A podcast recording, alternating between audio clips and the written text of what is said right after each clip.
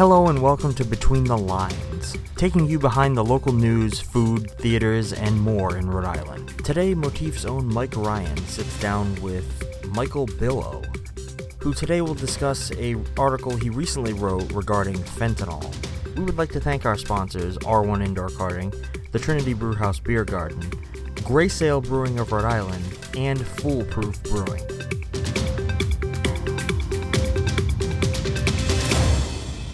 This is Mike Ryan with Motifs Between the Lines, podcast exploring our latest issue, the cannabis issue, which is on newsstands and wherever else we leave Motif right now.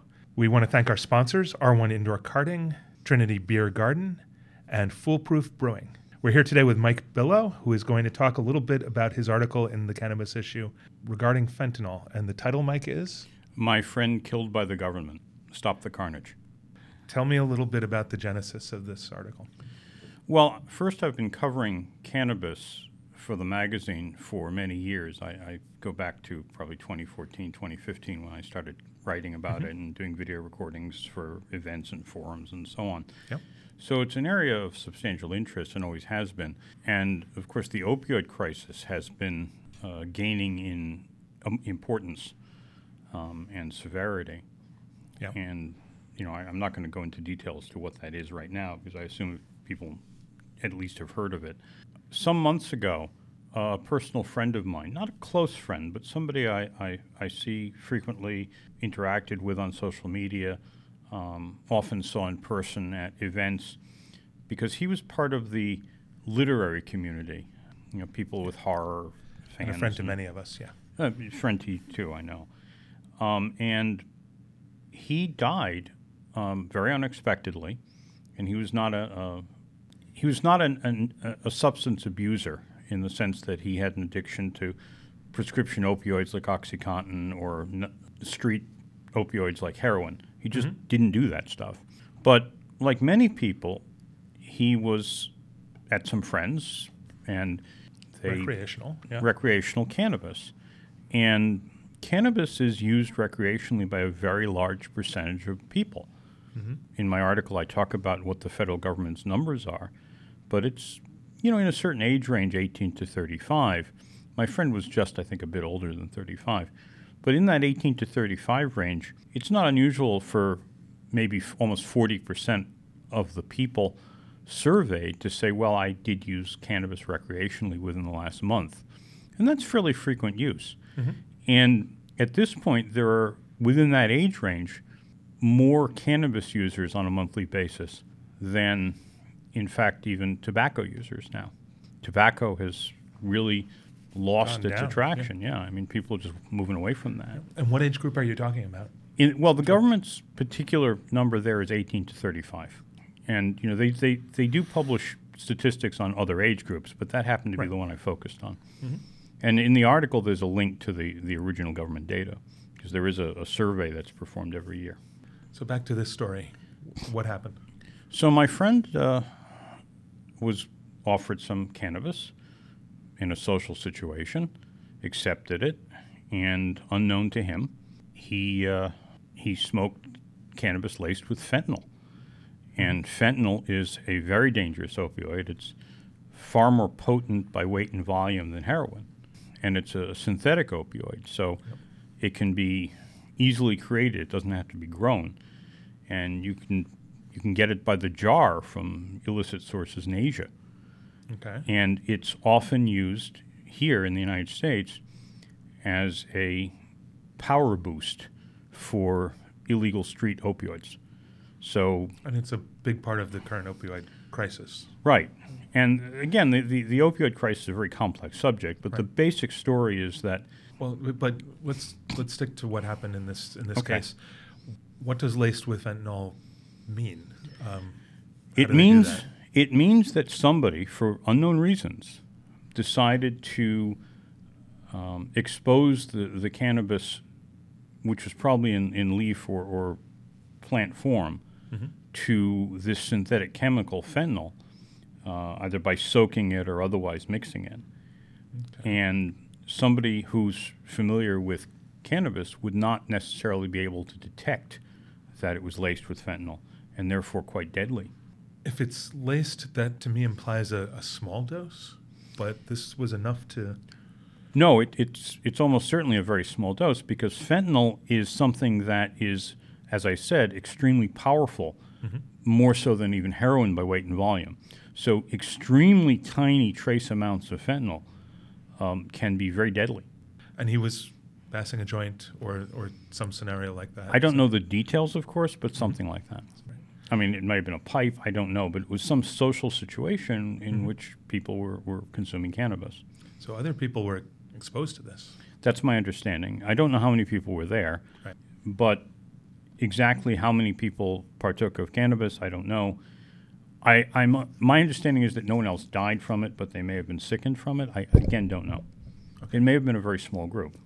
Our, our mutual acquaintance in this case definitely had a very significant reaction, Yes. And it was fatal. Yes. And in fact, the, the way opioids work is that people who are habitual users develop a, a tolerance for it. So somebody who has no tolerance and is not an habitual user would be much more susceptible to the, the severe effects, like my mm-hmm. friend. There are a number of paths to go down in this conversation, but first let's talk a little bit about anyone who might have concerns about a similar similar circumstances. Are there, is there anything one can do? Sure. And one of those things is you can get fentanyl test kits, which are distributed for free. We've had How? the we've had the Project Hope team, which uh, distributes not only uh, uh, fentanyl test kits for people who are concerned that they may encounter drugs laced with fentanyl or any substances laced with fentanyl, but they also distribute naloxone, which is the generic name for Narcan. And Narcan is an antidote. So if somebody takes enough opioids to cause a severe adverse reaction, something that could, for example, stop their heart, naloxone is capable of bringing them out of that and allowing enough time to call for help and medical assistance. So we'll put a link wherever this podcast appears, but also for people who are just listening, how do they avail themselves of those opportunities? There are a number of ways. Almost any pharmacy will will give you a, a, a box or a dose of Narcan, and it's a little box. It's about two inches by three inches by I don't know two inches, so it can be carried almost anywhere in your car, in your in your briefcase, whatever, in your purse. And Rhode Island has a standing order for prescriptions. So if you go into uh, almost any pharmacy and say, I would like a box of Narcan so I could carry it with me, they will give it to you. You may have to fill out a little bit of paperwork, not a lot. Basically, uh, you know, who you are, your zip code, things like that. Make sure you're of age. I think that's a requirement too. But um, By you- no means an endorsement to do anything that would require you to use the Narcan, but it is No, available. but of course, Narcan is the kind of thing you carry for other people. I mean, if you're the one totally incapacitated at the point where you need Narcan, you're not administering it to yourself. Right. Narcan is something that is of great benefit to carry if you are likely to come into contact with somebody who has overdosed. So, police officers carry Narcan, firefighters carry Narcan, doctors nurses carry Narcan, um, and teachers often carry Narcan, or at least have it immediately accessible to them.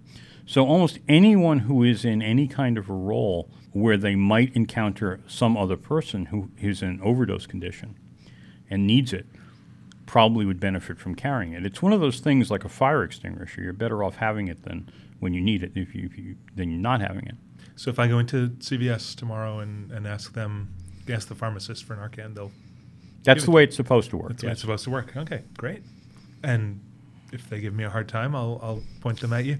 I'll tell them to call you. If you have if you No, have kidding. trouble getting it, there are a number of resources. I mean, the State Department of Health certainly will point you to the, the correct path. Mm-hmm. Um, Project Hope is um, an organization that Motif is working with. Mm-hmm. We've invited them to a lot of our events. They came to our tattoo awards a few weeks ago. Yeah, they're super friendly, really great people, very approachable. Right, and um, you know they were distributing uh, a box of Narcan, the the, anti- the antidote for overdose, and they were also distributing fentanyl test kits, so people could test their own substances and determine whether or not they're going to kill them. And um, they went through, I think, almost two cases of Narcan, giving them out to people at uh, our tattoo awards Awards. and there's a f- an expectation that we'll be hosting the same group, and they're very eager to come back for our other big events like the music awards and so on. Shameless plug: our music awards are happening on July 18th at Fete. You can get some there, but we don't recommend you wait that long. That's a few months. There's no need to wait that long. Why would anyone, from the from the dealer's perspective, what's the point of lacing something like a joint with fentanyl? I don't know the, the I mean, that's a real mystery. Why would you lace cannabis with fentanyl? I, I can't imagine. There are cases of it, and I talk about that in the article. It's happened in Connecticut a few times. There are documented cases there. Does it make it more addictive? Are they more likely to come back for? I don't know. I mean, it, there's an obvious reason why they lace heroin with fentanyl because it makes the heroin more potent and they need less heroin, which is a naturally occurring result. substance. It's harder to get than fentanyl, believe it or not. But why somebody would lace cannabis with fentanyl, I don't know. It could be a mistake. Mm-hmm. It could be that they're out to kill you. It could be that they're out to incapacitate you and rob you. I don't know. Okay. So it's got a, a, a little roofie like aspect to it. Something like that. Okay. But it, it, it's a complete mystery. And I mean, part of the problem is I did ask the, uh, the Rhode Island State Health Department uh, whether the State Health Laboratory had detected any cases of people incapacitated or injured by cannabis laced with fentanyl. And they said no. But, you know, I know at Clearly, least. there's at least one. I know at least one person who died from this, and he died in a But hospital. It takes a while for the stats to reach the. Aren't stats compiled like for the previous year, that sort of thing? No, something like that would get reported pretty pretty rapidly through the mm. system. I mean, it's it's such an unusual situation, and I did specifically ask the state health department whether they had any cases of this, and they said not aware of any. Well, their form may just not have a checkbox for it either. That's Well, you know, somebody dies from any kind of unnatural causes. There's usually some investigation. Right. The police will get involved. The State Department of Health will get involved. The medical examiner will get involved. So there is a process for that. And exactly what happened is something I'm still trying to find out. yep. But that's a matter of filing uh, access to Public Records Act requests with the police and so on. Yeah. And eventually I may find out, but I also may not. Yeah, they want, and they have to conclude the investigation before they really tell you much of anything. Is that correct? Well, that's a little complicated. There are exceptions in the statute for the Access to Public Records Act as to what the police don't want to tell you. And certain police departments are much less friendly about that than other police departments. I mean, some years back, and you will remember this, I filed a, uh, a Freedom of, uh, an Access to Public Records Act request with the Providence Police, who are usually fairly cooperative. And the request was for the police report on some guys arrested carrying a gun down the street, which is a pretty ordinary kind of thing. And it, and it was reported in the Providence Journal. And the police report that came back literally blacked out everything but the names of the arrestees and the final sentence saying they'd been arrested and charged. And there was looked two- like a spoof spy movie. Every line was redacted with a big black pen. Exactly. I definitely remember that. And there were two pages of that, two Yeah. pages of redaction. And there's no way they could justify that. a li- just a little, a quick. How do these uh, testing kits work? Are they To be completely candid, I've never actually used one of the testing kits. yet? I've never had cause to use one of the testing Right, kits. I, I haven't had things like heroin in my possession where I've needed to test anything. But there are instructions on it. It comes in a little plastic bag. It's about, um, you know, the size of a sandwich bag. Uh-huh. And there's a, an object in it that's about the size of a tea light. So it's pretty small and compact.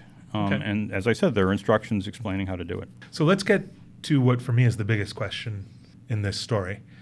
The headline you selected. Right. And the, the reason that I, I wrote about this was that, you know, after my friend died, I was very upset. You want to recap the? So the government killed my friend. Is, Right. is The government the government killed my friend is the headline. And I was why is this the governor government's fault? Well, and, I, that, and that's really what the article is about, of course, is that we have a very long history in this country of at least 100 years of making substances illegal.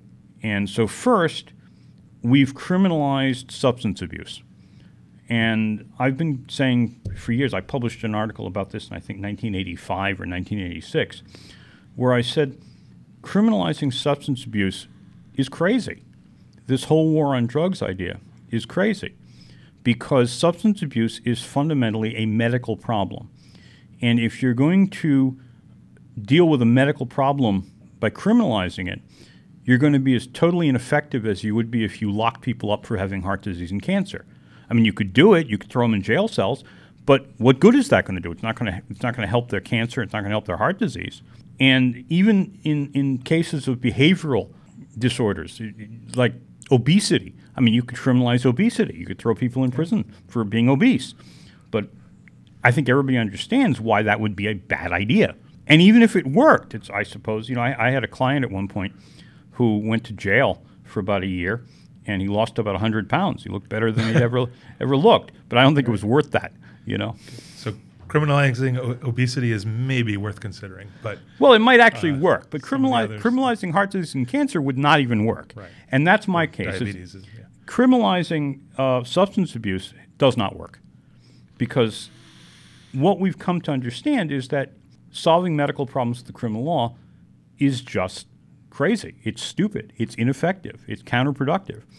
And you know, we, and as I said, we have over 100 years of experience making things illegal. And a lot of this, you know, is social justice issues. We, we made opium illegal because the Chinese people used it from Asia. We made cannabis illegal because Mexican people from Central America used it. And there have been all these, these moral panics. It's like, well, we need to stop this from coming into our country across our borders. So it, it hasn't been anything where we've made these legislative decisions to criminalize things for any rational basis.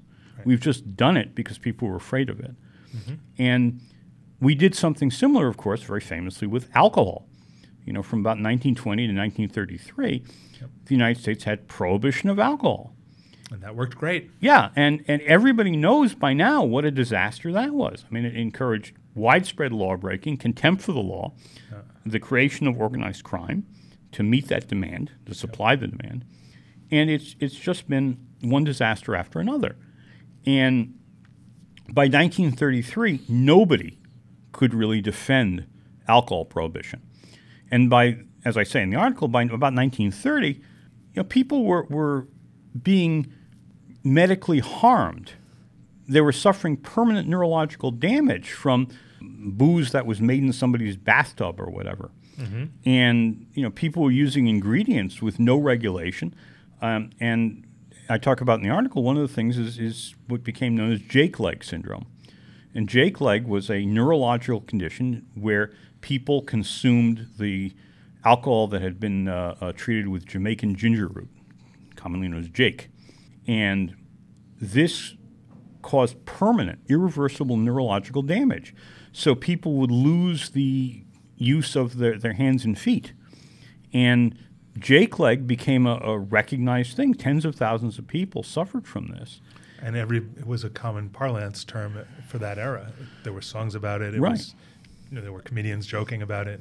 Right, and and you know, today Jake Leg is an historical curiosity, remembered mostly by blues music historians because there were dozens of blues songs about it. Mm-hmm.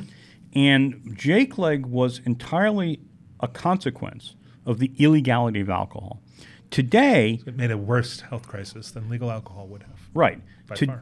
Today, you can go into any liquor store, and if you're of age and have proper ID, Yep. for a very reasonable amount of money, paying a very reasonable tax, Yep. You Oh, can I, I get- do this all the time. I- Sure.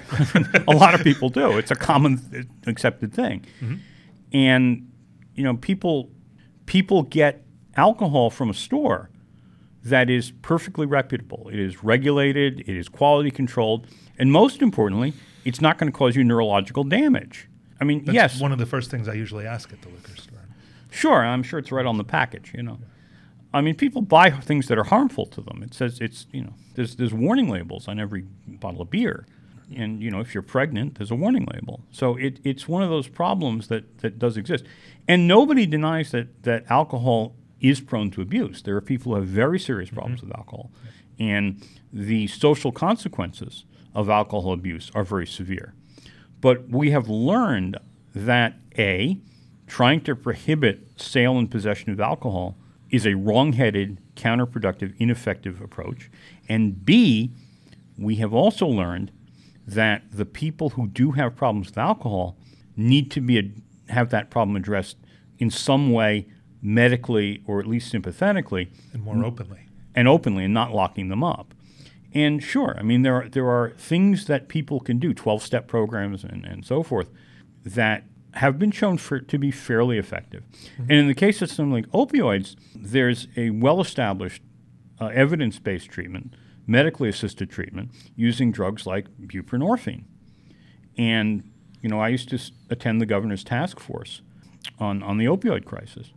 And one of the things that most shocked me, and I've never understood this, is that the, the government at that time, anyway, made the use of buprenorphine very difficult. In other words, you can, you can prescribe OxyContin if you're a run of the mill doctor. Mm-hmm. And you can prescribe things like methadone, which is a, a, a somewhat troublesome way of treating opioid addiction mm-hmm. if you're a run of the mill doctor. But if you want to prescribe buprenorphine, which evidence clearly shows is the most effective medically assisted treatment method, you, as a doctor, have to go and take a special class for which you pay a few hundred bucks and spend hours at, and then you have to pay a separate licensing fee to the government so you can be authorized to prescribe this one particular drug. Mm-hmm. And so we've thrown obstacles in the path. I mean, it's not quite as bad now, but, but we've thrown obstacles in the path of the the most problem. effective known treatments. And we've taken all of the rule, all of the things that we've learned from alcohol that you just laid out, and declined to apply the very same lessons to cannabis. Exactly. And the reason my friend I contend was killed by the government is because he couldn't get recreational cannabis. It's not legal in Rhode Island. People buy cannabis from unknown sources or mysterious sources.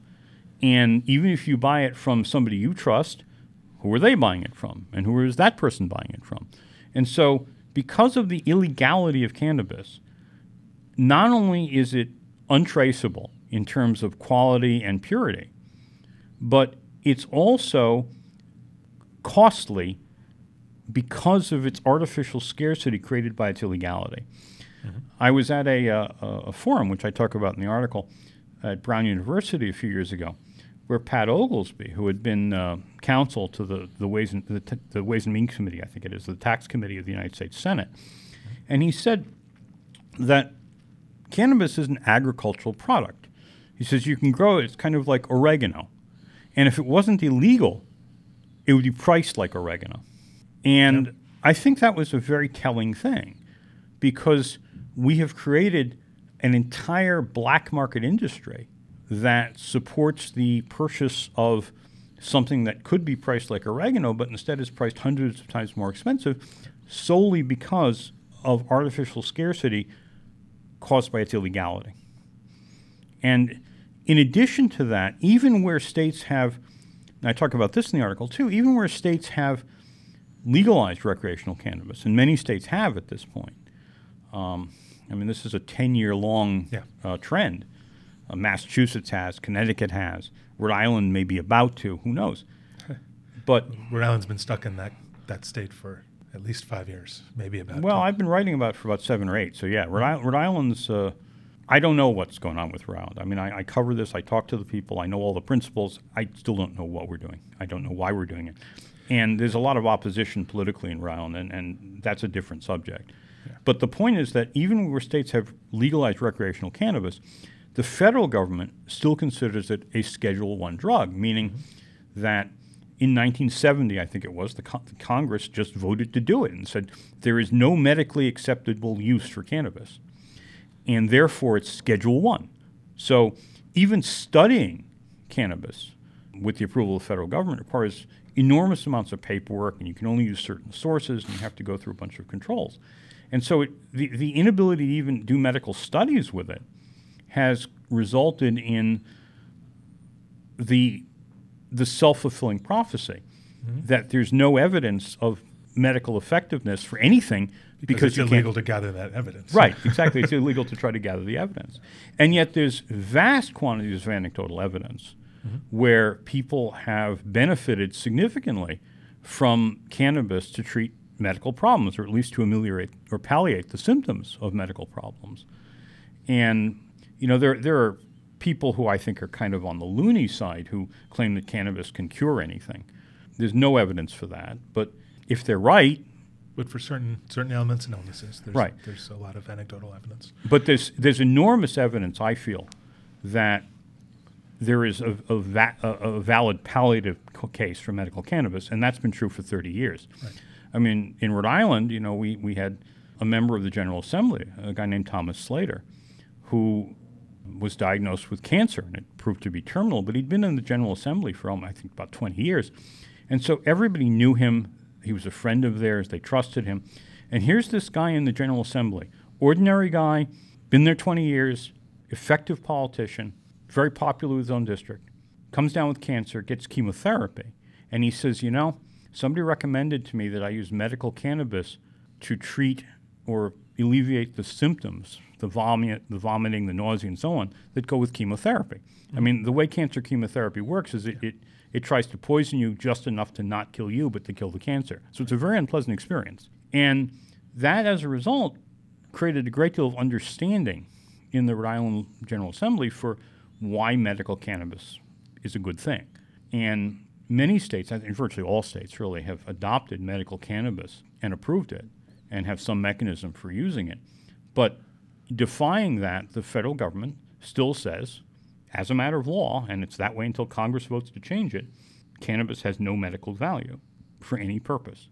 And that means that people who, who deal in cannabis, even as openly and legally as they want, they, they, they run compassion centers or they sell recreational cannabis, as they often do in Massachusetts just over the border. Mm-hmm. They pay taxes, they do whatever they're legally required to do. They, and of course, they test for purity and, and so on.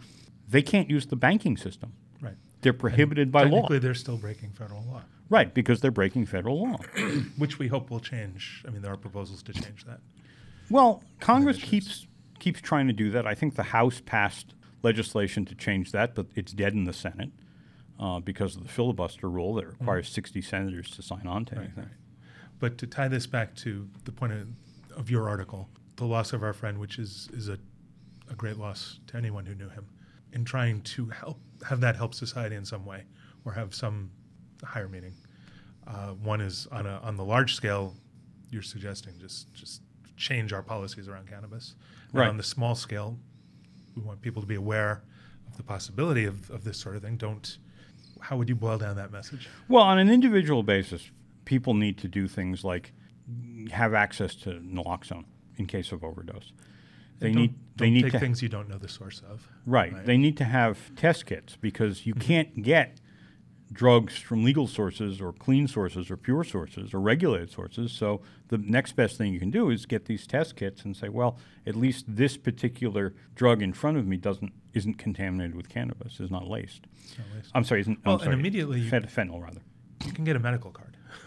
well, most most people have access to someone who can probably get that for them. Well, under the right circumstances, it's not that difficult to get a medical card. If you have a reason to have a medical card, you can get a medical card in Rhode Island, and there are statutory criteria for that. Right. And there are a number of, of facilities where uh, you can either walk in and for about a $200 consultation fee, they will they will do the necessary paperwork. In some cases, you can do it online from some company in like California, and they'll charge you more about 50 bucks. So there's a lot of ways you can do that, and Rhode Island has fairly good laws making available medical cannabis, but that doesn't get you any more than a card. Mm-hmm. It doesn't get you the cannabis. Right. And we still have the problem of where to source cannabis. Okay. Because, yes, there are compassion centers, and right now there are three in Rhode Island, but there, I understand, prohi- my understanding of the regulations, they're prohibited from growing it, cultivating it. So they have to buy it from other cultivators. So they now, in turn, have to have a, a transitive trust relationship with those cultivators. Mm-hmm and you know hopefully they've done their due diligence and they're making sure the stuff is, is good and clean and pure mm-hmm. and they, they, they, they are be, tested and they should be testing it themselves right. yes yeah. but ultimately though you know th- there's nothing in the law that contemplates or restricts the supply to compassion centers or cultivators mm-hmm. and in fact the original law did not contemplate compassion centers and cultivators like that the original law was to make legal what people were already doing, which was either growing cannabis for their own medical use, small quantities, or having a friend of theirs with usually more experience or supplies grow it for them. And so these were always on a person to person basis. And one of the things that Rhode Island did from the very beginning with medical cannabis, which has been remarkably effective and, and, and I think very far- farsighted, very, very prescient, was that they authorized gifts of cannabis. So medical card holders can get gifts of cannabis. They can't buy it. That's not legal yet from other cultivators. And often people who didn't know anything about cannabis but suddenly found, found themselves with a medical need for it. You know, nobody asked to get cancer and go into chemotherapy, for example. You know, pe- people like that, and often people who had no experience of cannabis whatsoever, and often people in their 70s and 80s now who had a medical need for cannabis and had been told all their lives that this is evil stuff and a gateway drug. You know, suddenly they, they need to get access to it. Mm-hmm. And organizations were able to facilitate things like gifts of cannabis to them. And so they were able to try various things and find out what worked for them or find out if it did work for them or how to do it. And people were able to teach them. Well, you, you, you want to use a small quantity of this and you don't want to take too much of that and so forth. So that's the individual answer. On an indi- individual basis, people need to make sure they have Narcan with them, make sure they, they, they have test kits with them, make mm-hmm. sure that they they try as hard as possible to assure the quality of the and purity of the supply. On a societal basis, that's a whole different problem. Mm-hmm. And even but if yet another reason to get rid of the Schedule One thing, right? To I mean, legalize it already, essentially. Right, and and I mean, ultimately, I think that the solution on a societal basis is to treat cannabis like we treat alcohol, make mm-hmm. it regulated, make it taxed, make sure that you can get it from reputable suppliers because again 30 40% of the public is using it on a monthly basis yeah.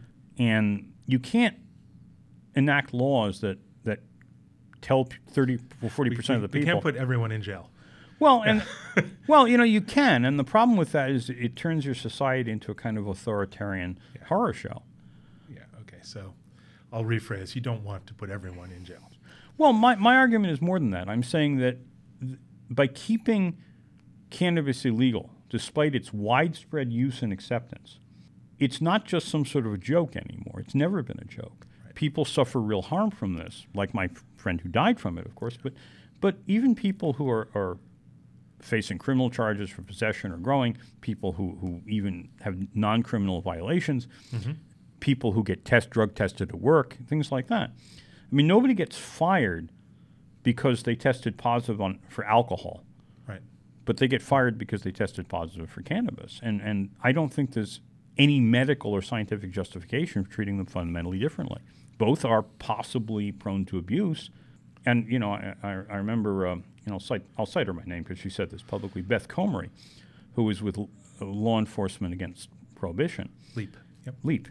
And you know, she was a Providence police officer for many years and then became an attorney. But I remember her saying that, you know, when she was a police officer, she got called to a lot of incidents where drunk people were fighting each other fueled by alcohol. But you can't remember ever being called to a, a situation where potheads were fighting each other sparked by cannabis. Mm-hmm. And I think that there's a lot of, of value in that observation. Yeah. yeah. We're not really measuring them in terms of their disruption to society. But if we were, right. there'd, there'd be we'd be making different choices. Well, there's a lot of a lot of very good scholarly uh, treatments about why cannabis ended up treated the way it is in the law. And John John Hudak, for example, from Brookings Institution, has a book which I believe the title is "Just Marijuana: A History," where he talks about that, and he talks about the the, the social forces that drove cannabis to be prohibited by law, to be criminalized, mm-hmm. and there's a great deal of racial animus in that and there still is. I mean, one of the problems is, I mean, that the cops don't necessarily go out looking to arrest people for possession of cannabis. It's a minor offense, and today it, it, it's since 2013 in Rhode Island anyway, it's decriminalized. It's a, a mi- it's a civil violation like a traffic ticket. But the reality is that people get treated differently because of where the cops are. So if you're in South Providence, you're much more likely to encounter the police and end up having to explain to the cops why you're, you're, you're in possession of cannabis than if you're a, a Brown or RISD student on the east side mm-hmm. because the police don't hang out there and they don't expect to, to police that area so much. And there's a lot of complex reasons for that. I, I, I don't want to suggest that the police are inherently racially biased because there is more crime in the places the cops are. But it's always an open question is there more crime to begin with? or is that just the crime you're catching because that's where the cops are? Chicken or egg aspect to that, yeah. Yeah. All right. So, what should what should people take away from this article? And how, how did actually before you answer that question, how did you feel about writing it? Was it difficult? No. Um, it was something that happened months. The death happened months and months ago, and I kept turning over in my head repeatedly the idea of writing about it because I instantly understood, based on my extensive experience in reporting on this issue, that as far as I was concerned, my friend was killed by government policy. Mm-hmm. That yes, it's the fentanyl that killed him, but the fact that there was fentanyl in the cannabis is because government policy prevents him from getting safe access. It prevents everybody from getting safe access. He, it could have been anybody. That's the mm-hmm. point. And so, no, I, I, I wanted to write You, this. you knew you wanted to write it and you knew what you wanted to say. Right. I knew I knew I wanted to write it immediately, and then I just kind of let that slide for a lot of reasons. Part is, I mean, it's a difficult subject to, to talk about anyway, and I was concerned that we had many mutual acquaintances, many mutual friends like you, actually, and I wasn't sure how people would interpret that. And um, before I published it, I, I did read it to a number of our mutual friends, and they were very supportive and approving, and I was grateful for that because I, I didn't know what the reaction would be. It could have been anything. So, and then of course we do an annual cannabis issue every every April, Yeah. and that seemed like the ideal opportunity to publish it finally. Well, thank you very much for coming on the show. Did, any final thoughts or uh, wrap ups? I don't know. I mean, I think it should make people angry. Uh-huh. And what they do with that anger is, I would say, channel it politically. And if you really believe that cannabis should be regulated and taxed like alcohol, and supplies of it should be safely available to you know, any competent adult, then I think people have an obligation even to make sure that their legislators in the General Assembly are aware of their view. Mm-hmm. Because there is, I mean, ev- every year for I think at least 10 years, these bills have come up. Sometimes they've passed one house and not the other. Sometimes there's been some backing of it from the governor, sometimes not. But nothing has ever really passed to legalize recreational cannabis. The, the, the stars have not aligned mm-hmm. politically. And I think that the resistance in the General Assembly is because many members are afraid that their constituents will not understand a vote to legalize it, and that they're concerned that there will be a political backlash. And you know there are there are people who have been very vocal against legalization. I mean, um, I'm sure you will remember the uh, the chief of police in the town of Hopkinton, who testified against one of these bills at the General Assembly, Yeah. that um, he was afraid that legalization of cannabis would result in increased dismemberments And decapitations. and decapitations. Yes. And um, It was an odd argument. Yeah. well, you know, I, I, I talked about that in an article a few years ago, and I tracked down what he was what he meant. And there Yeah, was a there case. There had been a drug dealer who had suffered that fate. Right. There was But- there was a guy with a medical cannabis card, and, and he ended up basically dismembered and, and killed and all that. And, well, killed and dismembered. Let's get the order correct. But it turned out that not only was there cannabis involved, but there was a large amount of cocaine, several kilos, I believe, and there was also tens of thousands of dollars in cash. So this was a, a, A a tenuous connection. Yes, there's a bunch of drug dealers gone wrong. Th- th- This this is not exactly a, a case where cannabis fueled the uh, the crime. This was people killing each other over money and, and So even though polls keep showing that the general public is in favor of legalization, some of that our representatives aren't hearing that directly. Some of them don't believe the polls and, or aren't hearing it from their constituents, and that's a way that we could help make this situation better. That's and true. channel our anger. Is that Sure, I think people need to communicate that, but I, I, I also think there's a problem that many of the opponents of legalization are very vocal, whereas many of the, the proponents of legalization sort of just see it as an absurdity in the law. Like, well, everybody uses this stuff. Why is it illegal? And, um, you know, it's the same problem we had in the 20s with prohibition. I mean, we, we look back on that with nostalgia, and you can find books and movies and songs where, you know, everybody it seemed to wasn't fun at the time? Yeah. everybody seemed to be having a great time at these illegal speakeasies. Mm-hmm. But you know, the way we remember it is, is very different from what was actually happening. And you know, th- there was a reason why the, the there was an enormous increase and a rise of organized crime because people were, were killing each other and viciously so. All right, Mike, I want to thank you for your time. Again, this is Between the Lines with Motif. I'm Mike Ryan, and this is Mike Bilow. And we want to thank our sponsors R1 Indoor Karting, Trinity Beer Garden, and Foolproof Brewing, and Grey Sail Brewing. And we want to thank the CIC for hosting our podcast. You can pick up the written version of this article wherever you can find Motif. We're in about 1,100 spots around the state. Thanks again, Mike, for your time. Have a great day. And of course, we're also on motifri.com, and you can read the article there. Exactly. Uh, it also bears noting we are not doctors or lawyers, so don't take medical or legal advice. We're just right about that stuff. Thank you very much. This has been Between the Lines. For more stories like these, we hope you check out the latest issue of Motif Magazine and stay tuned for our next episode. Thanks for listening.